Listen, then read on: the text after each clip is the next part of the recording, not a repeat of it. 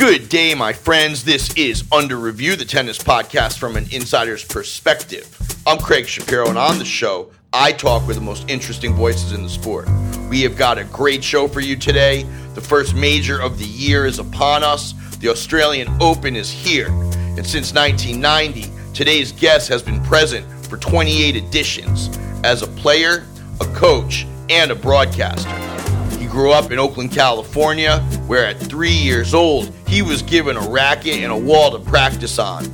Battled it out in the juniors, and after a brief but significant college experience, rose to number four in the world, posting wins over world number ones Boris Becker, Stefan Edberg, John McEnroe, and Pete Sampras, to name a few.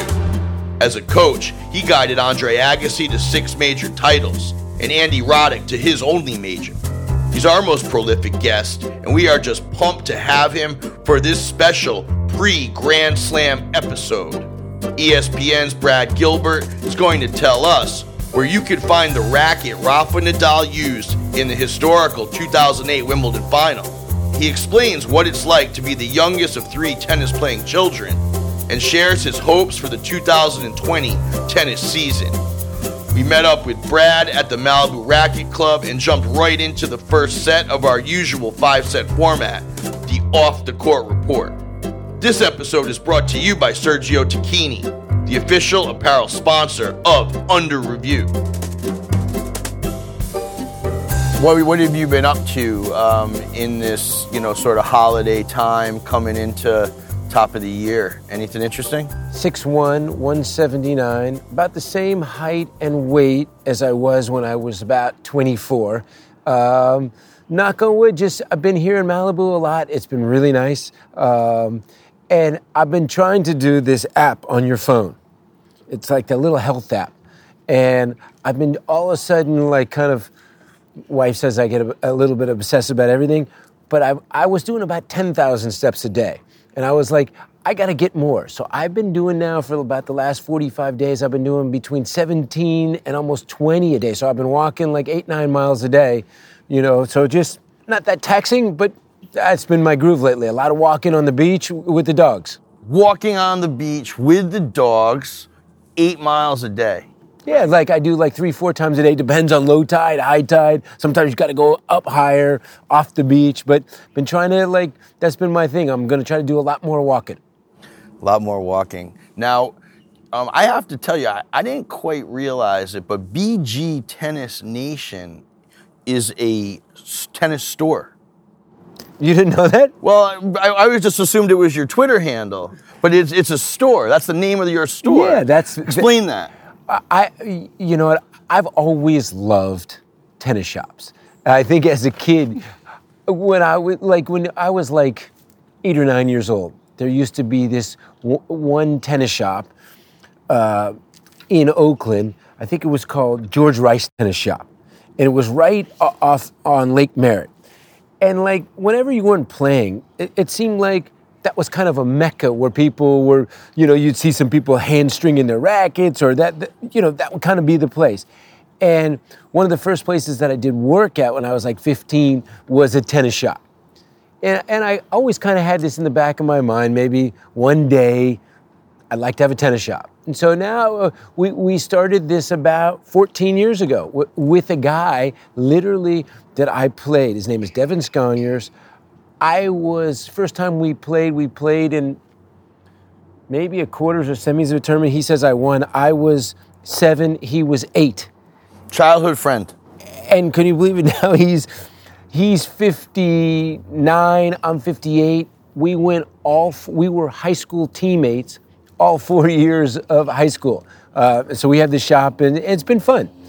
What's the, what's the biggest selling apparel? Um, well, we're way more about rackets, stringing, balls, shoes.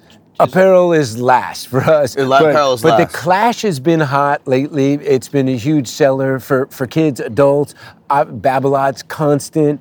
Uh, Nike for shoes, and then you know um, Asics for shoes. But but those are the areas that we're most in: restring jobs, rackets, um, shoes, and you know what else too? We have a big demo program.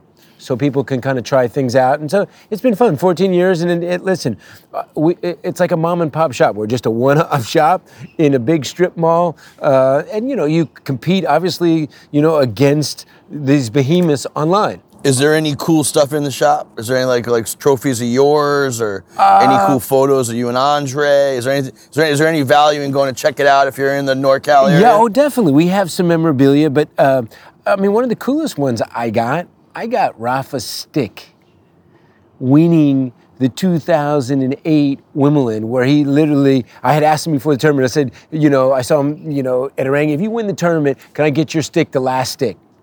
And then I saw him, because that match finished at like 9.45, we interviewed him late at night. I got the stick that he finished with. I've got it in this nice glass frame that I've had in the store this whole time, and a, and a really cool glass. Yeah, so I got his winning stick beating Fed. I've got so, I've got a Joker stick. I've got a Fed stick. I've got Andre sticks. What's You- your move that you ask them before the tournament begins? like, hey man, if you win the tournament, you got to give me your stick. Yeah, you, you know, so I'll ask, I, I- I'll be nice about it, but I, I haven't done for a while. I don't pester people Yeah, about yeah. it, but I have a few nice, you know, mementos. You know, I don't think I have anything for my own playing. Um, you don't got one of them old Bosworth joints? No, No. no. I don't think I have any dinosaur stuff in there at all. But it's it's mostly new stuff. For people like young people, like you played. Move into our second set. This is the on the court report. Man, uh, let's start with the women. Action packed. Uh, I'm just gonna say the names and let's just buzz through it. First of all, Serena wins a fourth a tournament in the fourth decade. Man, she's been in four decades. She won a tournament. I mean, what do you say about that? I mean, her and her sister's longevity. It, I mean, it's I mean, it's crazy. I mean, she played. Venus played in '94 Oakland. I think Serena turned pro what '96. I mean, they've been around forever, and their excellence um, continuing on is crazy. Um, she's Man. been in four of the last eight Slam finals. Um, and I think coming into this Melbourne, you know, with the win under her belt in Auckland, I, I think that obviously we, we don't know the draw yet. So the, the women's field is a lot more stacked than the men's. So we have to, you know, assume she's a favorite for now. Well, two hundred percent. But what, what what what would you say about her quality in during Auckland? I know you had to have had your eye on some of that tennis. Um, I always like to, I mean, I'm only watching that on the TV. So, like, as soon as I get to Melbourne, you know, I always like a couple days before the tournament, like to drift over the practice courts, watch practice, and then I watch the first one. So I, I call it more the eye test in person, but obviously what I saw, she looked really good. Um, and I, I think that had to do with her confidence, a world of good. But I, I still think, though, with the women's, though, we could get a loaded quarter. We could get a loaded half. There's so many that I still think there's 8 10 that could win it. So maybe of those 8 10, maybe we happen to get three or four in one quarter or six in one half. You know, so it could be some tough navigations as we don't know the draw yet. I did not see it because it was at four in the morning on the West Coast, so I mean it was late. But apparently Naomi Osaka served for the match in the semis against Pliskova. Um, and Pliskova, I mean the quality was massively high. Pliskova defended her title. Um, do you have any observations about Pliskova, about Osaka coming into next week? Well, Osaka has definitely turned her game around in, in the fall. She had a really good fall after kind of struggling, a little bit of a knee thing, and obviously the coaching change. She was never the same. Now has a new coach. Um, she looks like she's playing a lot better. New coach, it's Wim Fissette. Yeah, he's been with like four or five good players like the last four or five years. He seems to, you know, one year, one year, one year. So uh, it- it'll be interesting to see how their their partnership goes. But she's definitely back in the mix. I'll put her as one of definitely one of the ten favorites. I'm not sure, you know. Obviously, I, like I said, I need to see the women's draw. I'm not sure that I'm ready to say that somebody that hasn't won a slam is going to win this slam, meaning uh, a Snake Pliskova. I call her Snake for Snake Plissken. Uh, sh- um, Pliskova, uh, S- Svitolina, like a Keys. You, you know, Anisimova. um, boy, Serena just took her to the woodshed, but but I really like her moving forward. Um, You know, uh, Genie Bouchard softened up Anisimova the night before. They went to six four in the third, Yeah. and uh, they had a very physical, hard match. Yeah, Um, but still, the first time when you're playing Serena, you, you know, it's like probably first time facing Michael Jordan. It's like, you know, you, Jesus, he's your idol, and then all of a sudden, next thing you know, they're going straight through you. Um, So but I, I think I think the women's though right now is so deep, and it, it's still kind of like, I, I, I mean, and then the biggest surprised, you know, but obviously it's going to be the biggest thing to watch for her the next 18 months is the health of BB Andreescu. I picked her to win the Open, and I think if she was in the tournament, I would probably pick her to win it. But obviously, she got injured again in uh, the women's final, not healthy to play. So. Uh, I think that that even makes the, the tournament a little more wide open. I will say Serena is the first favorite, and, and I still think 10 could win it. Um, what was your impressions of the ATP Cup? Um, it was a huge success. They had like 225,000 for for the tournament. Serbia beat Spain in the final. I mean, you get Djokovic, eh, you know, playing doubles and playing obviously, you know, six singles matches. I think it's too too many matches. The old World Team Cup would be two groups of four, so you you got to win through your group, then you play the final. So it'd be four matches. I think maximum it should be is four groups of four semis and final. So you, you can't play more than five matches. So uh, uh, 24 teams, six matches. I, I think it's too much for a Djokovic and Nadal, who, who you know potentially before the Australian Open. Do you feel like I, I thought that the I thought that the quality of some of those matches was s- sky high, like where I couldn't believe what I was watching.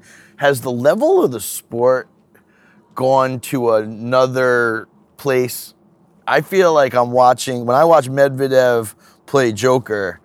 I almost couldn't recognize like not one guy took a step back off that baseline, man.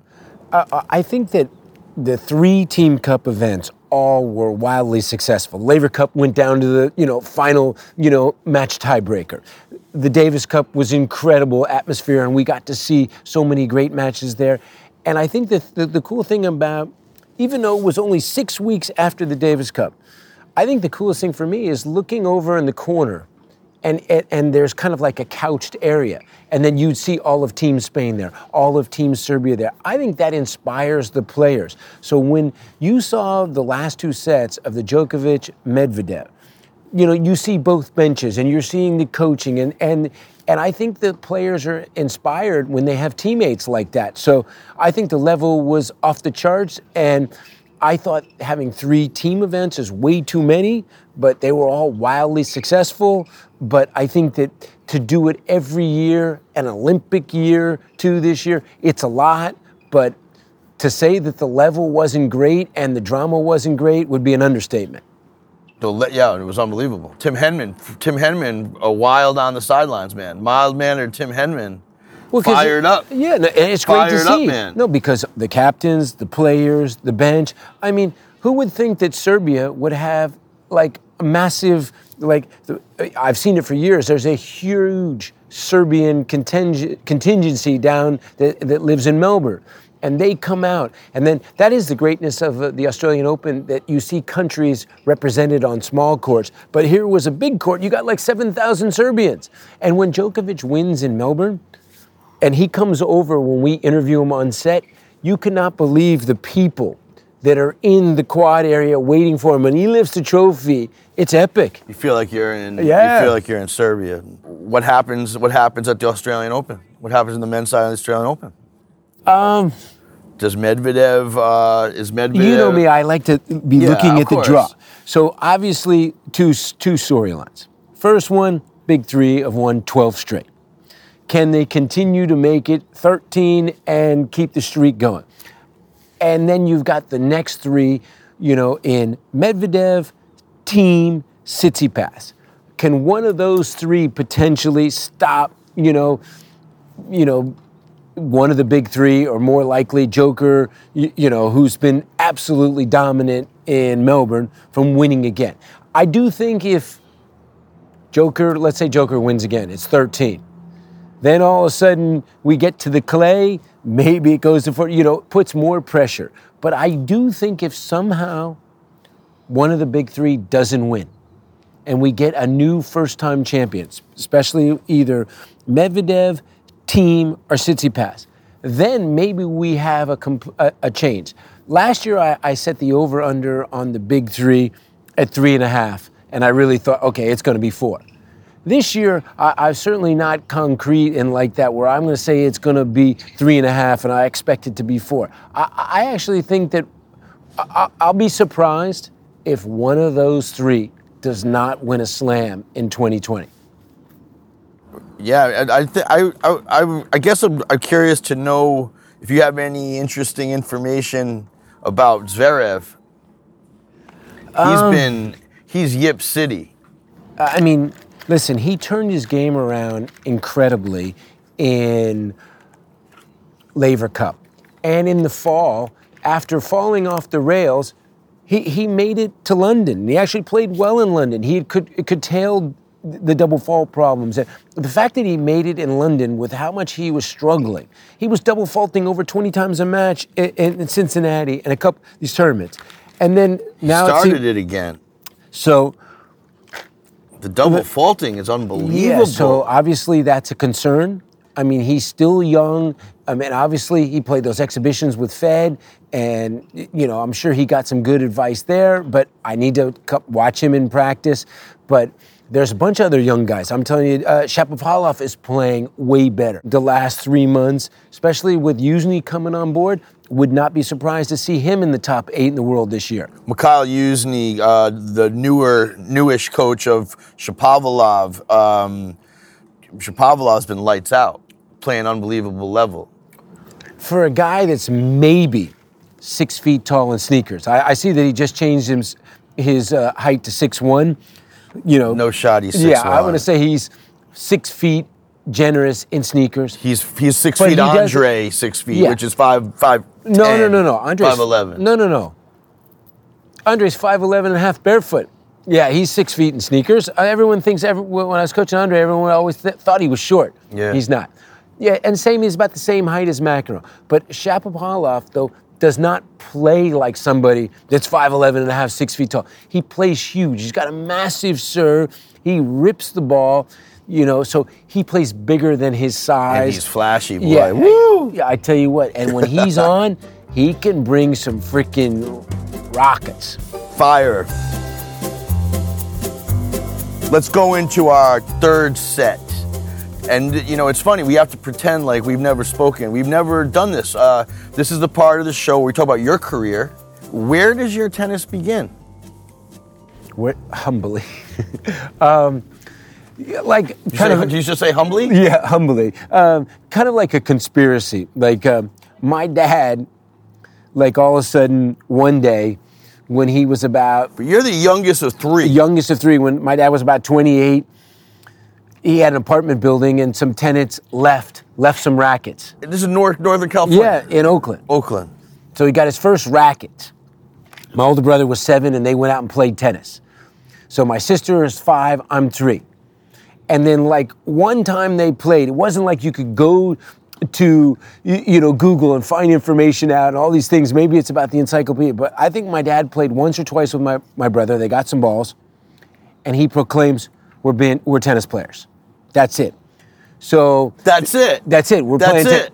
we're playing tennis, and then so my sister started to get to play, but I was at three. They weren't going to let me play yet. So down in our basement, we had a wall, and then he he made the the height of the net line. And then he said, okay, because I want to get out there badly. My brother's playing, my sister's starting to get to play, and he proclaims we're playing tennis. I'm, I'm like jonesing because I'm not getting to play yet. I'm too small, too young. So my dad says, okay, when you can make 50 in a row on the wall in the basement, then you're getting on the court.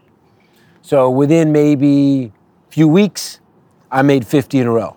With a real ball and a sawed-off wood racket. Yeah, and I'm telling you, that thing was probably like, uh, like my, I think my dad got me a Dunlop it was probably a four and five eighths grip. It was probably 13 and a half uh, ounces. Yeah. And then put a grip on there, and then then that that was basically the start of my tennis. And then by the time you know I was let's say four, I think we you know we were playing all the time, you know five, six, seven days a week.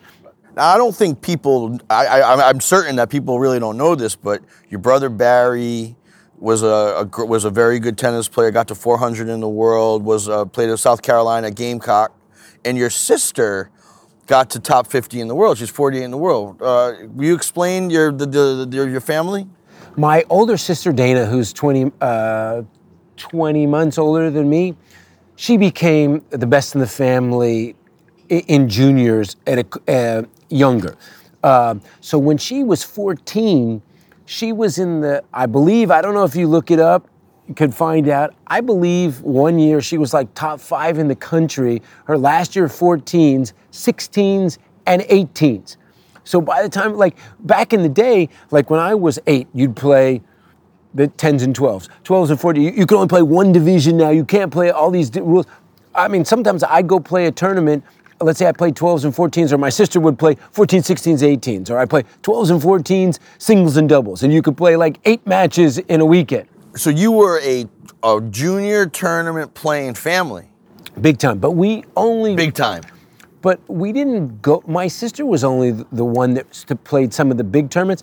I never played, you know, Orange Eddie. Eddie Herr, Orange Bowl, any junior. You know, I never le- hardly ever left Northern Cal. My sister did. And why is that that you didn't play? And and what about your brother? Did he play like Orange Bowl? No. no. No, we just, uh, you know, we kind of stayed in NorCal. You know, maybe my brother did a Pacific Northwest. I played Kalamazoo three times. I lost first round three times. I never won a match there. So you just hunkered down in, in California. I, NorCal. I didn't. I never even played in Southern Cal once. So so you're just playing junior tennis. Yeah. So my and I played men's tournaments. So my sister got really good, and by the time she was 16, she was really good. And I think in the summer between where she was almost 17, she won the U.S. clay courts in Indianapolis, and all of a sudden was like 40 in the world. And the dumbest thing my dad ever did was she didn't turn pro. And it was like then she went like six months later or a year later to play college tennis, which girls didn't do then you know and so then when she did turn pro a few years later I, i'm not sure that she ever was the same she got back up to 40 in the world And she went to UCLA. yeah But that wasn't really the move, you don't think? No. She should have turned pro and made a made a made a fortune. yeah and then you know then all the top guys went to college it wasn't the same you know for that many of the women so that was a big mistake uh, that i'm sure but my sister got back up to about 40 in the world and then she kind of got burned out and stopped when she was 23 And now, and Barry, uh, Barry was a, a, a, good player. You know what's funny is we look the same, have a similar game, but for some reason, God didn't give him the wheels. He was a slower. He, was couldn't like, move. oh my God, he was. Yeah, I mean, a little bit like Andre and his brother Phil. As Phil was, you know, two hands on both sides, but a little bit stuck in quicksand. So Junior just didn't get blessed with the the, the, the good feet. He had a monster forehand. A bi- I- they, I've, I had, I learned that he, when he, but he was a star of South Carolina. He, was, a good, he was a good college player. He was like a big story that he came. He, I think he transferred. He transferred from Cañada Junior College and then played at University of South Carolina. When he said he was going to USC, at first I thought it was USC. Wow, you were in the USC. I didn't even know like the Gamecocks. He went to the Gamecocks and he had a big forehand. And No he, backhand. And he tried to play pro tennis. Not, Not really. really, You know what no. he did, which was great for him? He played about three years uh, of Bundesliga in Germany, get, make a little money, travel around. But it, it, his his backhand and his movement were not going to allow him to make the pro tour. But you know, good college player, and and you know, still to this day, my junior, 62 years old, loves to play. And uh, yeah, he loves to play. Who was 17 year old, 18 year old Brad Gilbert finishing high school? What, what, what happened? Who were you and what, happened? I'll tell you uh, when I when I graduated from high school, I was five, seven, 112 pounds, maybe on a stack of books. And there's no reason for this. I mean, my brother is six one, my dad's six three, my mom's five seven. a- and I was just a shrimp. When I got my first license, 16, 53102. And then So you're a late bloomer. late bloomer. So I finally got a lot better out of nowhere in a six week period. I had started at Arizona State, didn't work out. Coach got fired before I got there. New coach, I didn't get along. After one semester, I leave. I just transferred to Foothill Junior College. And What do you mean you didn't get along? What's what's an example of the static? Th- this coach came from Irvine. His name was Myron McNamara. Never heard of him, never met him. He comes, so this three weeks before school started, the coach that gave me a scholarship got fired. This guy comes in. He comes to the team and he brings three guys with him to redshirt. And, and then, like, basically So he from- came stacked. yeah, and he kind of said that basically that you know your scholarship is in jeopardy, and he's never even seen me play or whatever. So we got off to a bad foot first day, and I was like, I don't want to be here. You know, so And you had that kind of juice where you said, "Listen, get me out of here. I I'm out." I told my dad, I'm out of here. You That's know, in, in December, and he was so mad. No, you got the scholarship. I was like, I'm not staying here. This guy is brutal. He does, eh, you know, he doesn't inspire, and This is a bad situation for me, Dad. I'm out. Yeah, and then all of a sudden, December 20th, I leave. 12 days later, I enroll at Foothill Junior College. And that's basically the first time I met my coach, Tom Chivington. January 2nd, And this guy had a- 1980, 1980, and I just called him on January 2nd, 1980. It was the 40th anniversary of me meeting him, and he changed my life tennis wise. In we just gelled instantly. Um, and You got to explain that. He changed your life tennis wise. Tom Chivington. I, I never really had a coach, and he was the first person, other than my dad, but the first person, because we're kind of self taught, but he was the first person that had a really good voice. And he, he started working with me on the weekends. And he just started, you know, teaching. Well, first of all, the greatest thing about Chiv, he made you feel, and all the 12 guys there at school, that you were at the number one school in the country. Stanford was five miles away, but he made us feel like, listen, you're here, and and and so many people go to junior college. Oh, I'm above this, or you, you tell people, you tell guys that you grew up with. Oh, I'm in junior college. They kind of look down at you, whatever. And I was like, so instantly, he helped me with my game. My two worst areas of my game when I was 18, backhand was not very good, and serve was not very good. And instantly, coach took me into the shed and showed me a reel, a hand crank reel of Barry MacKay's serve. And, and he goes, How's your serve compared to that? And I was like, Ooh, I need to work on my serve. And then he showed me another picture of somebody hitting over their one handed backhand, and I could only chip it then. Okay? And so then from that day on, we started working on my serve and backhand. For, in about two weeks, all of a sudden I started serving a little better. All of a sudden I started hitting my backhand better. And then for some reason, I don't know if there was some magic dust in a I tell this story, people don't believe me. I went from January 2nd to around February 15th in a five week period. I grew six inches. Oh, come on. I, I shucks you not. I grew six inches. So all of a sudden, I'm 6'1. And a couple of times I, I was living with a, a, a guy on the team. I'd come, uh, I'd wake up after sleeping, and he looked at me and he goes, Dude, what happened? I was like, What do you mean? And it's like, "You- must have grown. And I was like, I was like, Really? I haven't grown. I, I don't grow. I'm, I, I got, you know, I'm the shrimp in my family. But it was like weird. I would go one weekend 5'7, 5, 5'8, 5'10, 6, and then all of a sudden by March, I was 6'1, 130. And then, but my serve started to get better, my backhand started to get better. And every guy that was really good, especially from Southern Cal, I started playing guys that would beat me easily. And I started playing guys, and then I remember guys that I would lose to two and two all of a sudden I'm, it's almost like I'm looking at the rearview mirror. It's like, oh my God, I started beating guys like two and one, two and two. And I was like, but I didn't question anything from coach and just kept working on things. And just, he used to say, be on time and be humble. You spent one year there? I spent a year and a half there. And I then- played two seasons. I played the uh, 1980 season and I played the 1981 season. So I played two full seasons at Foothill Junior College. So what was the impetus for you to go? Well, I guess you're done with junior college after two years. You got to go to yeah. Pepper. So okay. I took one semester off, and then I kind of wanted to go to Stanford, but back then they had this rule. Since I started Arizona, you couldn't transfer from one Pac-10 to another one without going to school, apply, whatever. And Gould, who's best friends with, with Chiv, said, "Man, I wouldn't do it. It's like I want to. I love to have you, but if you go, if you apply, you might not get, be eligible." Coach Gould, Dick Gould, the longtime legendary coach of Stanford tennis, shut you. Said, "Listen." No, no, no. He He, said, He and said- Tom Chivington are best friends since second grade in Ventura. They started together in tennis. He said, I would love to have you, but I'm not sure you have to enroll. "The rule is not going to get you Yeah, through." And he goes, then you might not be eligible.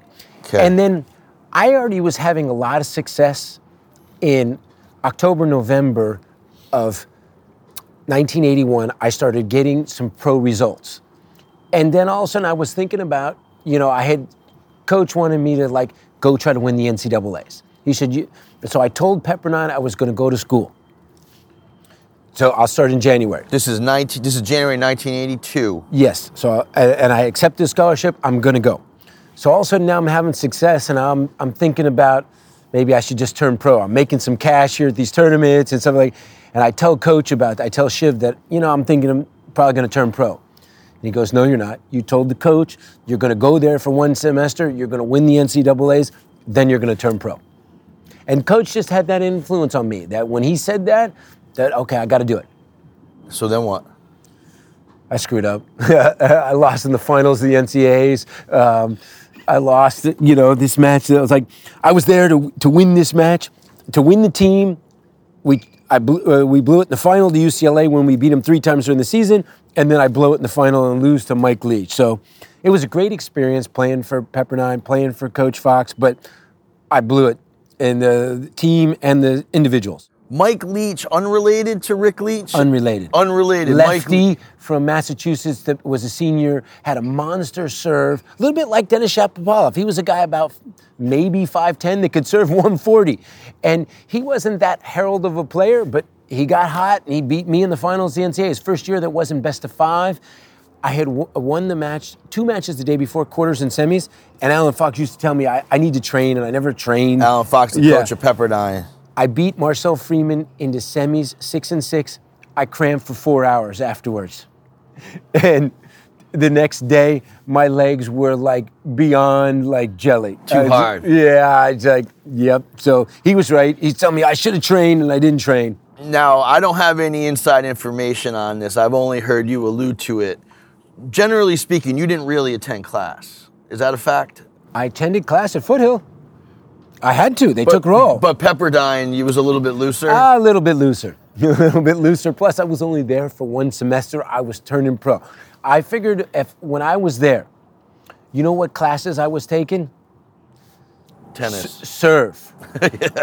Backhand. Go over to UCLA and play with Brian Teacher, play with these top guys. So when I was here, it was all about, Turning you know, pro. I knew I was going to be playing pro really soon and I was working on my game. I, it wasn't like, geez, I was just having fun. I was, but I was really felt like, okay, I'm going to use this five months to really to get better on my tennis because I want to be a pro tennis player. My dad told me, this is great. When I was 10, I was a ball boy for the Davis Cup final, U.S. Romania. He goes, "You're playing.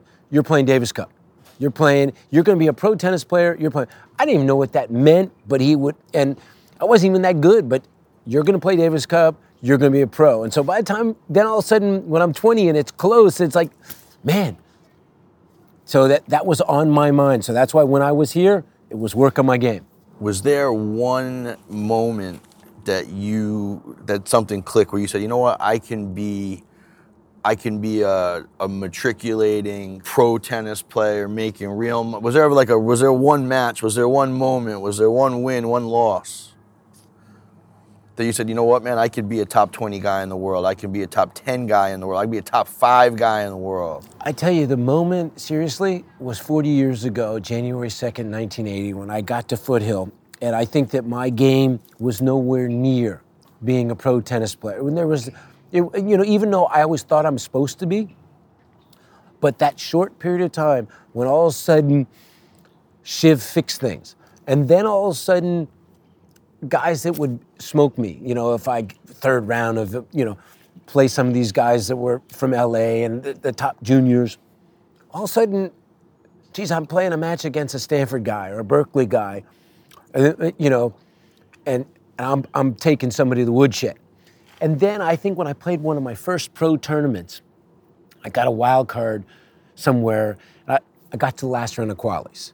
And probably the biggest moment for me, I played 81. The San Francisco tournament used to play the qualies at San Jose State. I had to win six matches in a 128 draw in the pre qualies. And then, first round, I play a guy ranked 40 in the world, Who? Tim Wilkison. Good player. because the tournament was loaded. We walk on the court. I got my foothill jacket on, and then he doesn't know me. And I tell him right before the match, I said, Tim, we played in the Westerns Open at some college or whatever. I don't even know where it was. It was before Kalamazoo. He was the legend already. You just destroyed me love and love in about 40 minutes and this is before the coin toss were getting ready, and I said, today's going to be completely different. So he's the number one seed, and I'm unranked. I have uh, maybe I have two points. I had qualied at, at one event, and I, so maybe I had two points. He doesn't know me from Adam, and I said today is going to be different. He's kind of looking at me. I took him to the shed. I think he was so rattled I beat him three and two. I ended up losing the last round of qualies. This guy Walter Redondo was I was disheveled by that.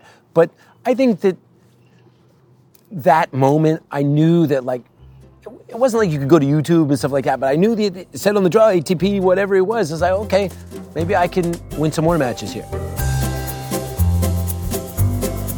Fourth set. This is our fourth set. This is the 10 ball scramble. This is Okay. not a deep dive. We're gonna we're gonna do a, a very Australia and Australian Open themed Okay, uh, 10 ball scramble. Okay. Adelaide. Quirky. It's on the half hour. You're shaking your head. So uh, if it's 11 o'clock in Melbourne, it's either 10:30 or it's 11:30 there. They're on the half hour. Perth. Uh, you know, I, I mean, Have you been? Have you been? I've I watched the Super Bowl there once when me and Andre were going on our way to a Davis Cup match and we stopped there. He goes, "Oh, let's stop here and watch the Super Bowl." But I, I don't know a lot about it. Um, it's it's like going from New York to LA. It's all the way on the other side of the country, and they obviously had a great event, the Hopman Cup. Um, but I never really been there other than to watch the Super Bowl uh, at a bar once. Brisbane. Um, good city. Um, and, and the great beaches like the Gold Coast, like an hour away, a little bit uh, different than the rest of Australia. It's humid. It's a little bit like Florida. Um, and I got one of my worst memories of. I won an ATP title there. My, I believe my last ATP title was in Brisbane, but I lost a couple of Davis Cup matches there in '86 that literally just I wanted to punch through the wall. I put us out of the country. You know, I lost both matches, and we lost in semis and didn't get to play for three years later to make the team. So still mad about losing those matches on grass, letting our team down. Kooyong. Man, old school. First time I played there, Did you play all of your Australian Opens at Kooyong? No, but I played a few of them. This historic place. And by the way, when I say old school and historic, it wasn't like you could find out about these things. You, you know, you, you, you see it maybe in a magazine a year late, whatever. So the first time you're actually there, it's like kind of the first time you ever really seen it. And you have these old rickety stands, and you know the history of some of these massive Davis Cup matches and the Aussie Open. I think the first time I had a hit on the court, I went, whoa, one side of the court to the other side, you're about five inches of the, higher. Uh, it's like this. And then when you. Slanted you court. oh my God, the courts are for the drainage, and it's like they're not green grass; they're like brown grass. And and you know, the first time that I played there too in the summer, I didn't realize Melbourne was so hot. it was like, I, it's like, oh my God, I had never, you know, I hadn't played in the desert. I hadn't played in Palm Springs yet. It's, it's funny as how, you, you know, it's like, you, you can't, you figure out what the weather is. But I could not believe for the drainage, one side of the court was so much higher. You were serving downhill. And it's, oh my God, you're returning uphill. Uh, Melbourne. It's a great, great sports town. It's a great sports city. And I, I think now, as I'm still lucky to be involved in tennis, it's the greatest groove for me for 17 days. If all goes well, except for I see now the first two days of Australia are supposed to be cold and rain. Let's say we get the entire tournament no rain. I could possibly be the entire 17 days I'm there on foot. My hotel is a 10 minute walk from the courts and the TV compound, so I walk to and from. So literally, I think you know, I gauge it sometimes that like I can be on foot the entire tournament. It's incredible. Easy groove. I, I can open up the drapes from my hotel and see the courts Ash Barty. Amazing year from uh, if you'd have told me she was going from 15 to 1 I- i'd have dropped and give you 100 push-ups Sam Stosur. Been, uh, had a great career i mean you know she's now kind of She's on the the, torch end. yeah she's on the on the back nine for sure Ajla Tomljanovic. crazy she's a, a croatian that grew up in south florida that plays for australia talk about multicultural but that's but that's pretty much multicultural of, of Australia, which is very cool. It's one, and, and Melbourne's an incredibly mul- multicultural city with lots of different ethnicities. Um, Does that girl have a chance to become a- an elite player?